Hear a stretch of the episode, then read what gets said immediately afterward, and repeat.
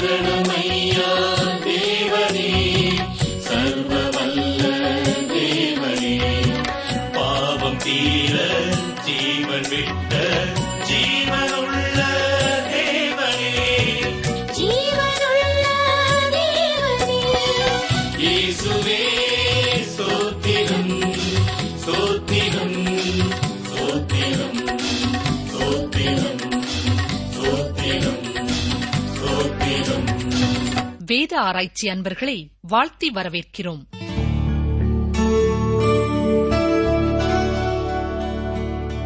துதிகளின் மத்தியிலே வாசம் பண்ண எங்கள் அன்பின் ஆண்டவரே, இந்த நல்ல காலை வேளைக்காக நாங்கள் உம்மை நன்றியோடு துதிக்கிறோம், ஸ்தோத்திரிக்கிறோம். கடந்த இரவு முழுவதும் நீர் எங்களுக்கு கொடுத்த இளைப்பாறுதலுக்காக உமக்கு ஸ்தோத்திரம் செலுத்துகிறோம். இன்று காலையிலே எங்களுக்கு தந்திருக்கிற புதிய பலனுக்காக, புதிய சுகத்திற்காக உமக்கு ஸ்தோத்திரம் ஸ்தோத்திரம் ஸ்தோத்திரம். இந்த நாட்களிலே எங்களுக்கு தந்து வருகிற ஞானத்திற்காக, தெளிந்த புத்திக்காக, உம்முடைய இரக்கங்களுக்காக, கிருபைகளுக்காக உமக்கு ஸ்தோத்திரம் செலுத்துகிறோம் தகப்பனே. தேர்விலே வெற்றி பெற்று புதிய வகுப்புகளுக்குள்ளே கடந்து சென்றிருக்கிற அருமையான மாணவ செல்வங்களுக்காக நாங்கள் ஜெபிக்கிறோம். அவர்கள் ஒவ்வொருடைய வாழ்க்கைக்காக உமக்கு நன்றி செலுத்துகிறோம், துதிக்கிறோம். கர்த்ததாமே, இந்த புதிய கல்வியாண்டிலே தேவையான பரலோக ஞானத்தை கொடுத்து பாடத்திலே கவனத்தை செலுத்த உதவி செய்யும். குறிப்பாய் அரசாங்க தேர்வுக்காக ஆயத்தப்படுகிற பிள்ளைகள் சகல ஞானத்தோடும் விவேகத்தோடும் ஆரம்பம் முதல் கவனமாய் பாடங்களை படிக்க உதவி செய்ய வேண்டும் என்று சொல்லி நாங்கள் செபிக்கிறோம் தகப்பனே. இந்த நாட்களிலே விவசாய பணியிலே ஈடுபட்டுக் கொண்டிருக்கிற எங்களுக்கு அருமையான சகோதர சகோதரிகளுக்காக உமக்கு ஸ்தோத்திரம் ஸ்தோத்திரம் ஸ்தோத்திரம். நீர் அவர்களுக்கு கொடுத்திருக்கிற இந்த சிறப்பு பணியை உண்மையோடும் உத்தமத்தோடும் அவர்கள் செய்யும் பொழுது இயற்கை அவர்களுக்கு உதவி செய்ய கர்த்தர் கட்டளையிட வேண்டும் என்று சொல்லி நாங்கள் செபிக்கிறோம். தேவையான இடங்களிலே நல்ல மழையை தாரும், தேவையான இடங்களிலே தண்ணீர் வசதியை தாரும். விவசாயத்தை மேம்படுத்த ஆசைப்படுகிற நம்முடைய பிள்ளைகளுக்கு தேவையான பண சகாயத்தை தாரும் ஐயா. வேலைக்கு உற்சாகமாய் வேலை செய்யக்கூடிய நல்ல ஆட்கள் கிடைக்க கர்த்தர் அனுக்கிரகம் பண்ண வேண்டும் என்று சொல்லி நாங்கள் செபிக்கிறோம். தேசத்தின் உணவிற்காக பாடுபடுகிற இந்த உடைய பிள்ளைகளை கர்த்தர் கருத்தாய் ஆசீர்வதிக்க வேண்டும் என்று சொல்லி நாங்கள் செபிக்கிறோம். அவர்கள் கையின் பிரயாசங்களை கர்த்தர் ஆசீர்வதிக்க வேண்டும் என்று சொல்லி நாங்கள் செபிக்கிறோம் அப்பா. இந்த நாட்களிலேயும் தடைபட்டு போன திருமணங்களை குறித்து வருத்தத்தோடு இருக்கிற குடும்பங்களுக்காக நாங்கள் செபிக்கிறோம். கர்த்தர் தாமே எல்லாவற்றையும் நன்மைக்காக செய்தீர் என்பதை புரிந்து கொள்ள உதவி செய்தரலும். ஏற்ற நேரத்திலே சரியான குடும்பங்களிலே சரியான உறவுகளை கர்த்தர் ஏற்படுத்தி கொடுக்க வேண்டும் என்று சொல்லி நாங்கள் செபிக்கிறோம். திருமணமாகாமல் வயது கடந்து சென்று கொண்டிருக்கிற பிள்ளைகளுக்காக நாங்கள் வேண்டிக் கொள்கிறோம். கர்த்தர் தாமே உமக்கு பயப்படும் பயமுள்ளமை நேசிக்கிற அன்புள்ள சரியான வாழ்க்கை துணைகளை கொடுத்து ஏற்ற நேரத்தில் அவர்களுடைய குடும்ப வாழ்க்கையை கட்ட வேண்டும் என்று சொல்லி நாங்கள் செபிக்கிறோம். இன்னமும் ஆதரவற்றவர்களுக்கு ஆதரவு கொடுக்கும் குடும்பங்களுக்காக நாங்கள் செபிக்கிறோம். அவர்கள் உள்ளங்களிலே நீர் கொடுத்திருக்கிற அன்புக்காக உமக்கு ஸ்தோத்திரம் ஸ்தோத்திரம் ஸ்தோத்திரம். கரிசனைக்காக உமக்கு நன்றி செலுத்துகிறோம். அவர்கள் பொறுப்படுத்து கவனித்துக் கொள்ளும் பெரியவர்கள், சிறியவர்கள், வாலிபர்கள் உம்மை அறிகிற அறிவிலே வளர கர்த்தர் அனுக்கிரகம் பண்ண வேண்டும் என்று சொல்லி நாங்கள் செபிக்கிறோம் தகப்பனே. இந்த நாட்களிலேயும் எதிர்பாராத இழப்புகளையும் வேதனைகளையும் சந்தித்து துக்கத்தோடு இருக்கிறவர்களுக்காகவும் நாங்கள் செபிக்கிறோம். கர்த்ததாமே நம்முடைய பிள்ளைகளுக்கு இறங்கி உலகம் கொடுக்க முடியாத, உலகம் எடுக்க முடியாத அர்த்தமுள்ள ஆழமான சமாதானத்தை தந்தரலும். உம்முடைய வசனங்களினாலே அவர்கள் உள்ளங்களை நிரப்பியறலும். அனுதினமும் இது வழி இதிலே நட என்கிற மெல்லிய சத்தத்தை உம்முடைய வசனத்தின் மூலமாய் கேட்க கிருபை செய்யும் அப்பா. இன்னமும் வாழ்க்கையிலே வெறுப்போடு வாழ்கிறவர்களுக்காக நாங்கள் செபிக்கிறோம். நான் ஏன் வாழ வேண்டும் என்ற கேள்விக்குறியோடு இருக்கிறவர்களுக்காக நாங்கள் செபிக்கிறோம். அவர்கள் இருக்கும் சூழ்நிலைகளை கர்த்தர் அறிந்திருக்கிறேன். கர்த்தர் தாமே அந்த சூழ்நிலையிலே எப்படி அவர்கள் உம்மை பற்றி பிடித்து வாழ வேண்டும் என்பதை கற்றுக் கொடுக்க வேண்டும் என்று கெஞ்சுகிறோம் தகப்பனே. வியாபாரங்களிலே ஈடுபட்டு இருக்கிறவர்களுக்காக நாங்கள் செபிக்கிறோம். பல்வேறு தொழில் செய்கிறவர்களுக்காக நாங்கள் செபிக்கிறோம். கர்த்தர் தாமே அவர்கள் செய்யும் வியாபாரங்களிலே தொழில்களிலே வளர்ச்சியை காண கிருபை செய்ய வேண்டும் என்று சொல்லி நாங்கள் செபிக்கிறோம். இந்த சூழ்நிலையிலே அவர்களுக்கு தேவையானது எது என்பதை கர்த்தர் அறிந்திருக்கிறேன். உண்மை உள்ள ஊழியர்களை தாரும். தொழிலை வளமாக்க தேவையான பண உதவியை கர்த்தர் கொடுத்தரலும் தகப்பனே. நீர் அவர்களோடு கூட இருக்கிறீர் என்ற உண்மையை அறிந்தவர்களாய் அநேகருக்கு பயனுள்ள பணியை நிறைவேற்ற கருவை தாரும். இந்த நாட்களிலேயும் பணி மாற்றங்களினாலே புதிய இடங்களுக்கு சென்றிருக்கிறவர்களுக்காக நாங்கள் வேண்டிக் கொள்கிறோம். புதிய சூழ்நிலைகளிலே உம்மை அதிகமாய் நேசிக்கிறவர்களாய் வாழ, உமக்குள்ளே வளர ஏற்ற சூழ்நிலையை தாரும். உம்மை நேசிக்கிற விசுவாசிகளோடு கூட நல்ல ஐக்கியங்களை கர்த்தர் கட்டளையிடுவீராக. இந்த நாளிலேயும் இந்த வாரத்திலேயும் தங்கள் பிறந்த நாட்களை, திருமண நாட்களை நினைத்து பார்த்து உள்ளத்தின் ஆழத்திலிருந்து உமக்கு நன்றி செலுத்துகிற அருமையான பிள்ளைகளோடு நாங்களும் இணைந்து உம்மை துதிக்கிறோமே, ஸ்தோத்திரிக்கிறோம். எங்கள் நாட்கள் எல்லாம் உம்முடைய கரத்திலே இருக்கின்றன. கர்த்தர் தாமே நாட்களையும் காலங்களையும் கூட்டிக் கொடுக்கிறவர். அந்தந்த ஆண்டுக்கு தேவையான அதிசயங்களையும் அற்புதங்களையும் செய்து உம்முடைய நாமத்தை எங்கள் வாழ்க்கையிலே மகிமைப்படுத்த ஒப்புக் கொடுக்கிறோம். மீட்பர் இயேசு கிறிஸ்துவின் நாமத்தினாலே மனத்தாழ்மையோடு வேண்டிக் கொள்கிறோம் பிதாவே, ஆமேன்.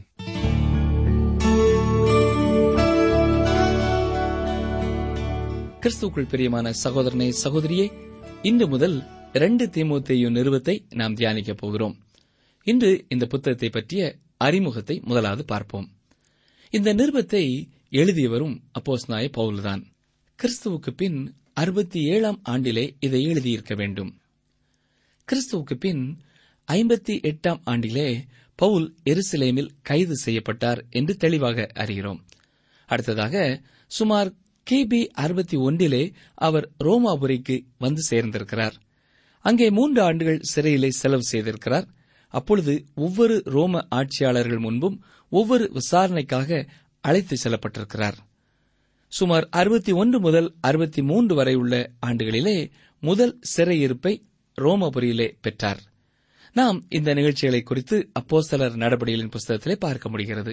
ஏனென்றால் அது அப்போஸ்தலனாகிய பவுலின் முதலாவது சிறையிருப்பின் துவக்கத்திலே முடிவடைந்து விடுகிறது.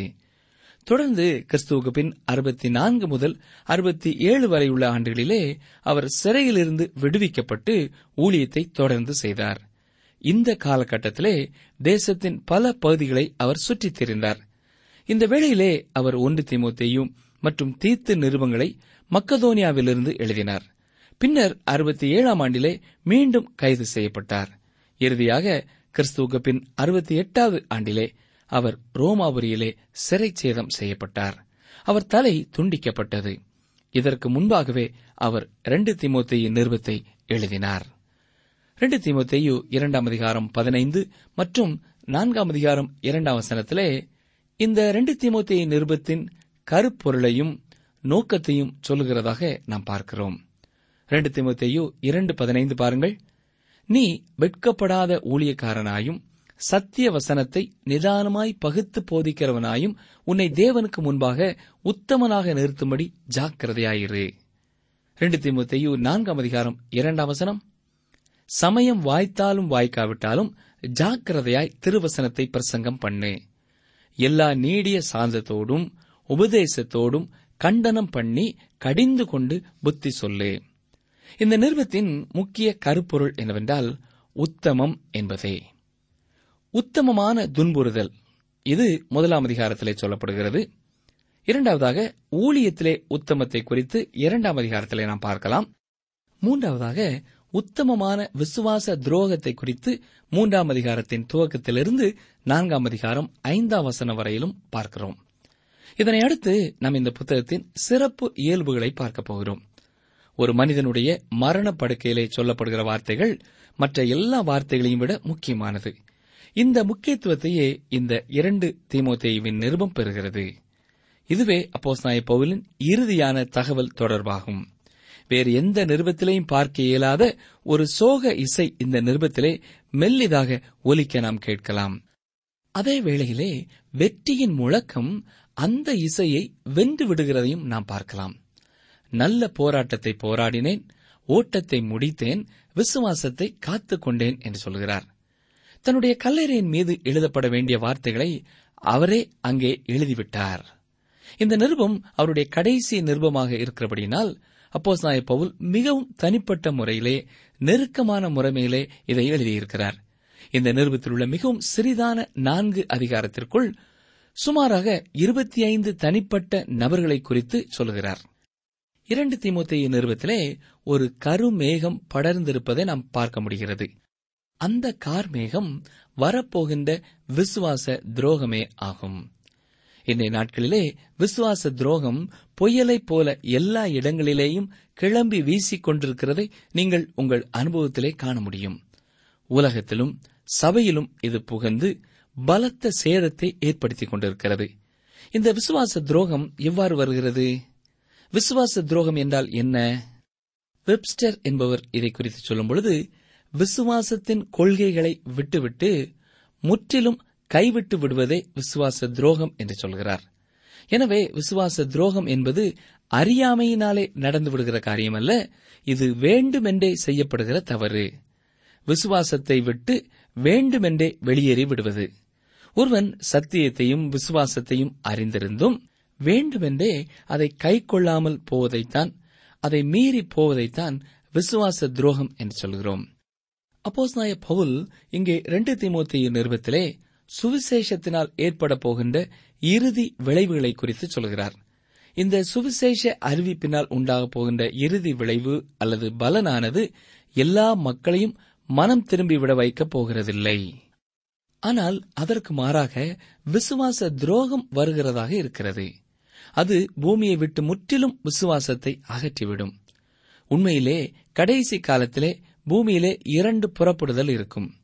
ஒன்று சபை புறப்பட்டு போகுதல், அதை நாம் சபை எடுத்துக் கொள்ளப்படுதல் என்று அழைக்கிறோம். ஒன்று தெசலோனிக்கேயர் நான்காம் அதிகாரம் பதினாறு பதினேழாம் வசனங்களை பாருங்கள். ஏனெனில் கர்த்தர் தாமே ஆரவாரத்தோடும் பிரதான தூதனுடைய சத்தத்தோடும் தேவ எக்காலத்தோடும் வானத்திலிருந்து இறங்கி வருவார். அப்பொழுது கிறிஸ்துவுக்குள் மரித்தவர்கள் முதலாவது எழுந்திருப்பார்கள். பின்பு உயிரோடு இருக்கும் நாமும் கர்த்தருக்கு எதிர்கொண்டு போக மேகங்கள் மேல் அவர்களோடே கூட ஆகாயத்தில் எடுத்துக் கொள்ளப்பட்டு இவ்விதமாய் எப்பொழுதும் கர்த்தருடனே கூட இருப்போம். இவ்வாறு தேவ சபையானது எடுத்துக் கொள்ளப்படும் பொழுது பூமியிலே கைவிடப்பட்ட நிலைமையிலே இருக்கும் சபையானது முற்றிலும் விசுவாசத்தை விட்டு புறப்பட்டு சென்றுவிடும். இதுவே இரண்டாவது புறப்படுதல், அதாவது விசுவாசத்தை விட்டு புறப்பட்டு விடுதல். இயேசு கிறிஸ்துவும் இதை குறித்து ஒரு அதிர்ச்சி தரும் வசனத்தை கூறியிருக்கிறதை லூக்கா பதினெட்டாம் அதிகாரம் எட்டாம் வசனத்திலே நாம் பார்க்கலாம். ஆகிலும் மனுஷகுமாரன் வரும்போது பூமியிலே விசுவாசத்தை காண்பாரோ என்று கேட்கிறார். இதை நாம் கிரேக்க மொழியிலே பார்க்கும்பொழுது இதற்கு எதிர்மறையான பதிலே தேவையானதாயிருக்கிறது. ஆகவே அதற்குரிய பதில் இல்லை, அவர் பூமிக்கு வரும்பொழுது விசுவாசத்தை காணமாட்டார் என்பதே ஆகும். ஆனால் இப்படிப்பட்ட பார்வை சமுதாய சுவிசேஷத்திற்கு ஒத்துவராது. இந்த சமுதாய சுவிசேஷம் என்பது சமுதாயமும் சுவிசேஷமும் ஒத்துப்போக வேண்டும் என்று கருத்துடையது. சமுதாயத்துடன் இணைந்து சென்று உலகத்தை முன்னேற்றம் பெற வைக்க வேண்டும் என்பது இவர்களின் கருத்து.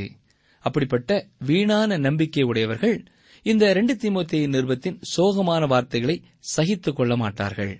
ஆனால் இவற்றையெல்லாம் தவிர உலகத்திலே இன்று நடக்கும் எல்லா செய்கைகளும் அப்போஸ்தலனாய் பவுல் சொன்ன வார்த்தைகளின் துல்லியமான நிறைவேறுதலை உறுதிப்படுத்துகின்றன. நாம் இப்பொழுது விசுவாச துரோகத்தின் மத்தியிலே வாழ்ந்து கொண்டிருக்கிறோம். இவை யாவும் அப்போஸ்தலனாகிய பவுல் மூலமாக தேவன் சொன்ன வார்த்தைகளின் நிறைவேறுதலே. நாம் காண்கின்ற இந்த சபைகள் விசுவாச துரோகத்தின் எல்லைக்குள்ளே நுழைந்துவிட்டன. ஆனால் காணக்கூடாத சபை, அதாவது விசுவாசிகளின் உண்மையான அமைப்பாகிய சபை, இதனால் பாதிக்கப்படுவதில்லை. இதில் உண்மையான விசுவாசிகள், தேவனுக்கு முற்றிலும் பயந்த விசுவாசிகள் அங்கத்தினர்களாக காணப்படுகிறார்கள். இந்த காணக்கூடாத சபை இன்றும் உலகத்திலே இருக்கத்தான் செய்கிறது. இது மகிமைக்கு நேராக போய்க் கொண்டிருக்கிறது. சபையின் எடுத்துக் கொள்ளப்படலிலே பங்கு பெறும் வண்ணமாக இது சென்று கொண்டிருக்கிறது. இதுவே நமக்கு பெரிய ஒரு ஆறுதல். இந்த விதமான விசுவாச துரோகத்தை நிமித்தம் அப்போஸ்தலனாகிய பவுல் மற்ற நிருபத்திலே சொல்லப்படாத அளவிற்கு இங்கே தேவனுடைய வார்த்தையை குறித்து மிகவும் அழுத்தம் திருத்தமாக சொல்கிறார். உண்மையிலே இந்த விஷயத்திலே அப்போஸ்தலனாகிய பவுலும் பேதரும் ஒன்று போல காணப்படுகிறார்கள்.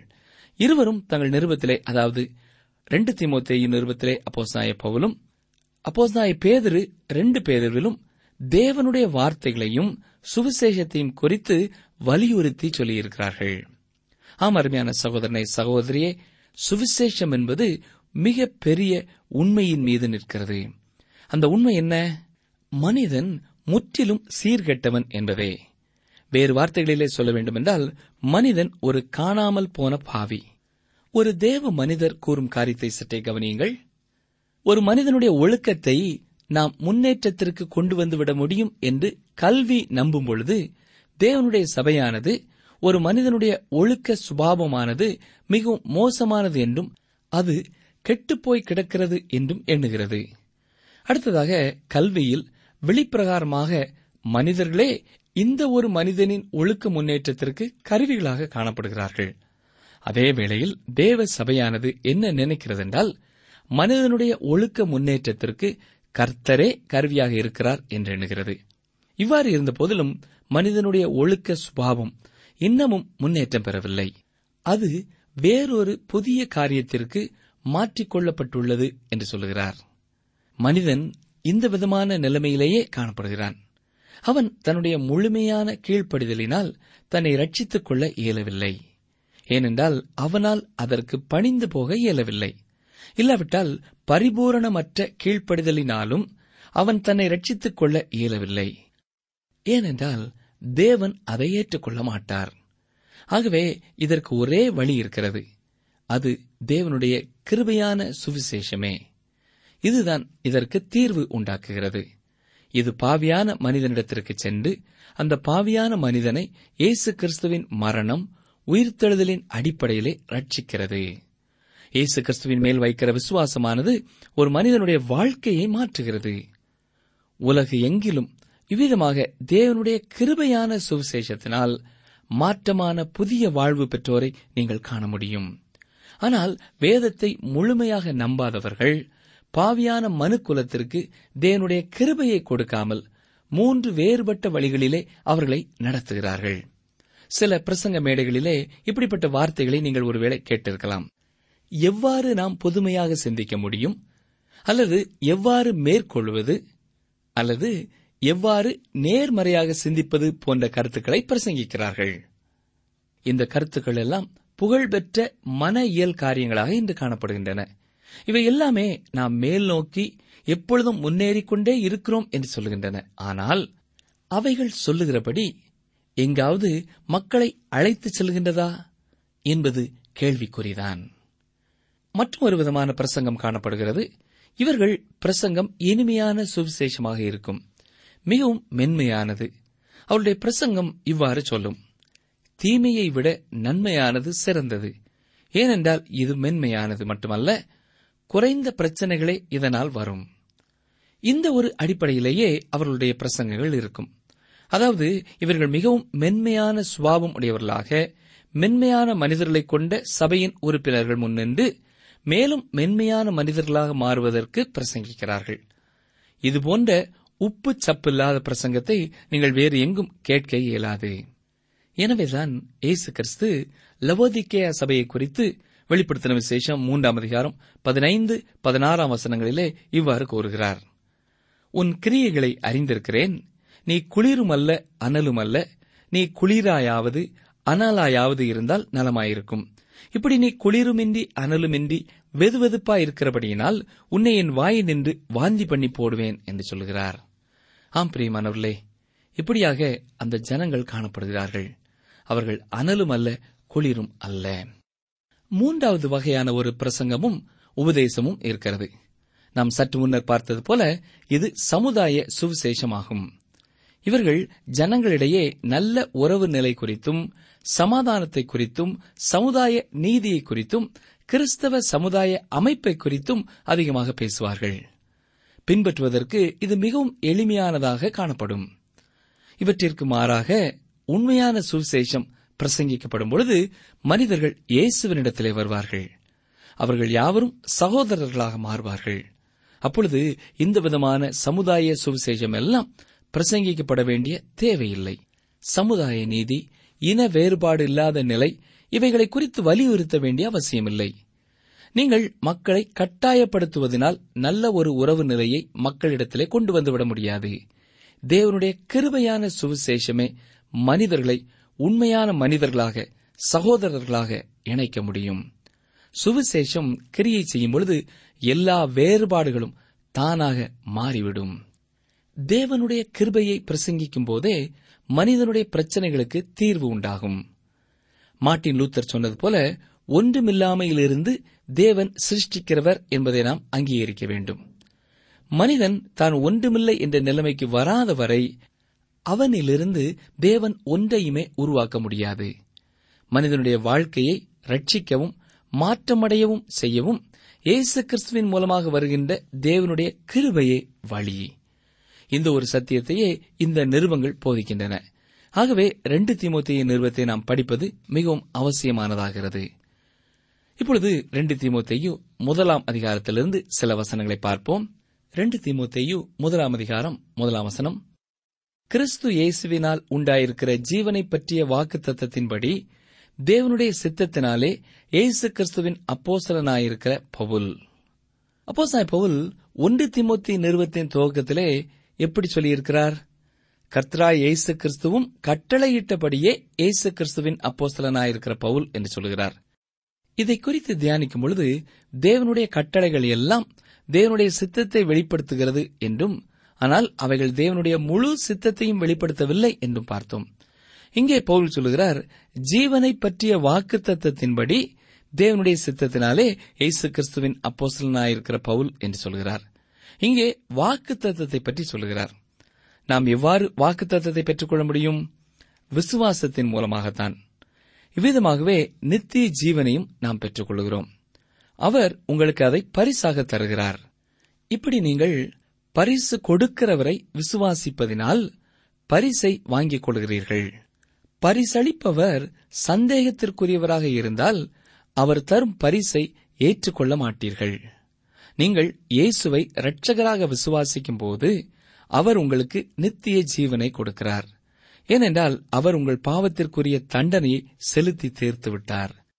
நீங்கள் அவர் பேரில் வைத்திருக்கும் விசுவாசத்தின் அடிப்படையில் இன்றைக்கும் அவர் உங்களுக்கு பரலோக வாழ்க்கையை கொடுக்க முடியும். நீங்கள் அவரை விசுவாசித்து அவருடைய வழிக்கு வரும்பொழுது நீங்கள் அவரை கனப்படுத்துகிறீர்கள். ஆகவே கிறிஸ்து இயேசுவினால் உண்டாயிருக்கிற ஜீவனை பற்றிய வாக்குத்தத்தத்தின்படி நீங்களும் நித்திய ஜீவனை பெற்றுக்கொள்கிறீர்கள் என்பதை தெளிவுபடுத்துகிறீர்கள். இயேசு கிறிஸ்துவின் மூலமாக மட்டுமே இந்த நித்திய ஜீவனை பெற்றுக்கொள்ள முடியும். இப்பொழுது இரண்டு தீமோத்தேயு முதலாம் அதிகாரம் இரண்டாம் வசனத்தை பாருங்கள். பிரியமுள்ள குமாரனாகிய தீமோத்தேயுவுக்கு எழுதுகிறதாவது, பிதாவாகிய தேவனாலும் நம்முடைய கர்த்தராகிய கிறிஸ்து இயேசுவினாலும் கிருபையும் இரக்கமும் சமாதானமும் உண்டாவதாக. இங்கே அப்போஸ்தலனாகிய பவுல் தீமோத்தேயுவை வாழ்த்துகிறதை பார்க்கிறோம். பிரியமுள்ள குமாரன் என்று அழைக்கிறார். ஏனென்றால் தீமோத்தேயு அப்போஸ்தலனாகிய பவுலுக்கு மிக்க மகிழ்ச்சியாக இருந்தார். மேலும் பவுல் கூறுகிறதை கவனியுங்கள், கிருபையும் இரக்கமும் சமாதானமும் உண்டாவதாக என்கிறார். நாம் ஒன்று தீமோத்தேயு நிருபத்தை சிந்திக்கும் பொழுது இந்த தீமோத்தேயு நிருபங்கள் மட்டும் இரக்கம் என்ற வார்த்தையே உடையதாக இருக்கிறது என்று பார்த்தோம். பவுலின் மற்ற கடிதங்களிலே இவ்வாறு காண முடியாது. நாம் பெற தகுதியான ஒன்றை தேவன் தராத போது அது தேவனுடைய இரக்கமாக இருக்கிறது. அதாவது நம்முடைய தகுதியின்படி நமக்கு நியாய தீர்ப்பையும் ஆக்கினை தீர்ப்பையுமே அவர் கொடுக்க வேண்டும். ஆனால் தேவன் நம்மேலே இரக்கப்பட்டு இதை கொடுக்கவில்லை. அப்போஸ்தலன் பவுலுக்கு அதிக இரக்கம் தேவையாயிருந்தது. நமக்கும் அப்படித்தான். உண்மையிலே தேவன் நம்மீது மிகவும் இரக்கத்திலே ஐஸ்வர்யமுள்ளவராக இருக்கிறார், இல்லையா? பிதாவாகிய தேவனாலும் நம்முடைய கர்த்தராகிய இயேசு கிறிஸ்துவினாலும் என்று அடுத்ததாக பார்க்கிறோம். இங்கே இயேசு கிறிஸ்துவின் தெய்வீக தன்மையை பவுல் வலியுறுத்துகிறார். இரண்டு தீமோத்தேயு முதலாம் அதிகாரம் மூன்றாம் நான்காம் வசனங்களை பாருங்கள். நான் இரவும் பகலும் இடைவிடாமல் என் ஜெபங்களில் உன்னை நினைத்து உன் கண்ணீரை ஞாபகம் பண்ணி சந்தோஷத்தால் நிறையப்படும்படிக்கு உன்னை காண வாஞ்சையாயிருந்து உன்னிலுள்ள மாயமற்ற விசுவாசத்தை நினைவு கூறுகிறதினால் என் முன்னோர்கள் முதற்கொண்டு சுத்த மனசாட்சியோட ஆராதித்து வரும் தேவனை நான் ஸ்தோத்திரிக்கிறேன். தீமோத்தேயு அப்போஸ்தலன் பவுலின் ஜெப பட்டியலிலே இடம்பெற்றிருக்கிறார். உங்களுக்கு இவ்வாறு ஜெப பட்டியல் இருக்கிறதா? அப்போஸ்தலன் பவுல் எங்கெல்லாம் யாருக்காக ஜெபிக்கிறேன் என்று சொல்கிறார் என்று வேதத்திலே பார்க்கலாம். அந்த பெயர்களை எல்லாம், நபர்களை எல்லாம் பட்டியலிட்டு பாருங்கள். அது உங்களுக்கு ஆச்சரியமானதாக இருக்கும். எனக்கு அருமையான சகோதரனே, சகோதரியே, நம்மிடத்திலேயும் எத்தனையோ பேர் தங்களுக்காக ஜெபிக்க வேண்டும் என்று கேட்டுக்கொள்கிறார்கள். அவர்கள் எல்லாரையும் நாம் பட்டியலிட்டு வைத்துக் கொண்டால் தொடர்ந்து அவர்களுக்காக ஜெபிக்க அது மிகவும் உதவியாக இருக்கும். அது உங்களுடைய ஆவிக்குரிய வாழ்க்கையிலேயும் நல்ல ஒரு வளர்ச்சியை கொடுக்கும். மூன்றாம் வசனத்திலே உன் கண்ணீரை ஞாபகம் பண்ணி என்று சொல்லப்படுவதை பார்க்க வேண்டும். அப்போஸ்தலன் பவுல் தீமோத்தேயுவை நேசித்தது உண்மை. அதேபோல தீமோத்தேயுவும் அப்போஸ்தலன் பவுலை நேசித்தார் என்று இந்த வார்த்தைகள் மூலமாக அறிந்து கொள்ள முடிகிறது. பவுல் அப்போஸ்தலன் கைது செய்யப்பட்டு சிறையிலே அடைக்கப்பட்டார். இது தீமோத்தேயுவை மிகவும் பாதித்தது. ஆகவே தீமோத்தேயு அதற்காக கண்ணீர் வடித்தார். ஆகவேதான் பவுல் சொல்கிறார், நான் உன் கண்ணீரை ஞாபகம் பண்ணியிருக்கிறேன், நான் உன்னை பார்த்தால் மாத்திரமே எனக்கு மகிழ்ச்சி உண்டாகும் என்று சொல்கிறார். இரண்டு தீமோத்தேயு முதலாம் அதிகாரம் ஐந்தாம் வசனத்தை பாருங்கள். அந்த விசுவாசம் முந்தி உன் பாட்டியாகிய லோவிசாளுக்குள்ளும் உன் தாயாகிய ஐனிக்கேயாளுக்குள்ளும் நிலைத்திருந்தது, அது உனக்குள்ளும் நிலைத்திருக்கிறதென்று நிச்சயித்திருக்கிறேன். அப்போஸ்தலன் பவுல் யூத சமயத்திலிருந்து வெளியே வந்தவர். ஆனால் இந்த தீமோத்தேயுவோ ஒரு கிறிஸ்தவ குடும்பத்திலே வளர்க்கப்பட்டவர் என்பது தெளிவாகிறது. இவருடைய பாட்டியும் அம்மாவும் இயேசுவை பின்பற்றுகிறவர்கள். இது இந்த இளம் தீமோத்தேயுவின் மனம் திரும்புதலிலே பெரும் பங்காற்றியது என்று சொல்லலாம். தீமோத்தேயுவின் அப்பா ஒரு கிரேக்க இனத்தை சேர்ந்தவர். அவர் இயேசுவின் மீது பக்தி உடையவரா இல்லையா என்பது நமக்கு சரியாக தெரியவில்லை. இப்பொழுது ஆறாம் வசனத்தை பாருங்கள். இது நிமித்தமாக நான் உன்மேல் என் கைகளை வைத்ததினால் உனக்கு உண்டான தேவ வரத்தை நீ அனல் மூட்டி எழுப்பி விடும்படி உனக்கு நினைப்பூட்டுகிறேன். அப்போஸ்தலனாகிய பவுல் தீமோத்தேயுவின் மீது கைகளை வைத்தபோது தீமோத்தேயு அப்போஸ்தலனாகிய பவுலினுடைய ஊழியத்திலே ஒரு பங்காளராக ஆகிவிட்டார். அவர் வேதத்தை போதிக்கும் வரத்தை தீமோத்தேயுவுடன் பகிர்ந்து கொண்டார். இந்த இளம் தீமோத்தேயு அப்போஸ்தலனாகிய பவுலுக்கு மிகவும் நெருக்கமாக இருந்தார். அப்போஸ்தலனாகிய பவுல் சிறையில் இருந்தபொழுது அவர் தீமோத்தேயுவை பற்றி இவ்வாறு கூறினார். பிலிப்பியர் இரண்டாம் அதிகாரம் இருபதாம் வசனத்தை பாருங்கள். அதேனென்றால் உங்கள் காரியங்களை உண்மையாய் விசாரிக்கிறதற்கு என்னைப் போல மனதுள்ளவன் அவனே அன்றி வேறொருவனும் என்னிடத்தில் இல்லை என்று சொல்கிறார். தீமோத்தேயு பவுலின் உபதேசத்தையும் பிரசங்கத்தையும் எடுத்துச் செல்லக்கூடியவர். ஆகவே பவுல் அவரை ஊழியத்தில் பங்காளியாக ஏற்றுக்கொண்டார். இவர்கள் இருவரும் இணைந்து தேவனுடைய ஊழியத்தை செய்தார்கள். இங்கே தேவ வரத்தை அனல் மூட்டி எழுப்பி விடும்படி பவுல் தீமோத்தேயுக்கு சொல்கிறார். தீமோத்தேயு வரம் பெற்றவராக இருந்தார். பவுல் அதை அனல் மூட்டி எழுப்பி விடும்படி கேட்டுக்கொள்கிறார். இது உங்களுக்கு எப்படி தோன்றுகிறது? தீமோத்தேயு எபேசுவிலே இருந்தபடியால் பவுல் இந்த வார்த்தைகளை எழுத வேண்டியதாயிருந்தது. எபேசுவிலே தியானாளின் பெரிய கோயில் இருந்தது. மட்டுமல்ல, அது ரோமரின் பாவத்திற்கு பெயர் போன நகரம். அப்போஸ்தலனாகிய பவுலும் அந்த நகரத்திலே மூன்று ஆண்டுகள் தங்கி ஊழியம் செய்திருக்கிறார். ஆகவே அங்கே உள்ள பாவ சோதனைகளை அவர் அறிந்திருந்தார். ஆகவே தான் தீமோத்தேயு தேவனுடைய முழு ஆலோசனையையும் போதிப்பதிலே தயக்கம் காட்டிவிடக்கூடாது என்பதற்காக பவுல் இவ்வாறு கூறுகிறார் என்று சொல்லலாம். ஆகவே தீமோத்தேயு பெற்ற வரத்திலே உற்சாகமாக இருந்து அதை பயன்படுத்த வேண்டும் என்று பவுல் வாஞ்சித்து அறிவுரை சொல்கிறார். அப்போஸ்தலனாகிய பவுல் இந்த இளம் தீமோத்தேயுவின் மேல் மிகவும் கரிசனையுடையவராக காணப்பட்டார் என்பதை பிரியமுள்ள குமாரனாகிய தீமோத்தேயு என்று குறிப்பிடுவதிலிருந்து நாம் அறிந்து கொள்கிறோம். அருமையானவர்களே, நீங்கள் உங்களை இயேசுவண்டை நடத்தியவர்களுக்கு பிரியமுள்ள குமாரனாக குமாரத்தியாக இருக்கிறீர்களா?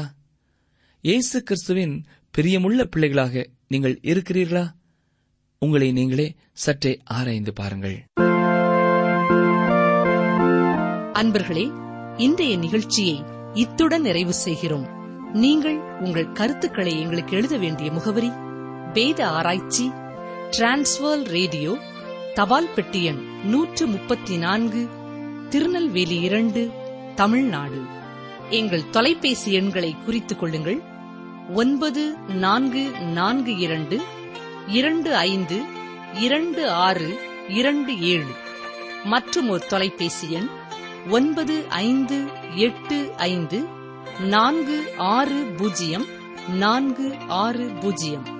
எங்கள் இமெயில் முகவரி தமிழ் டிடிபி அட் ரேடியோ எட்டு எட்டு இரண்டு டாட் காம்.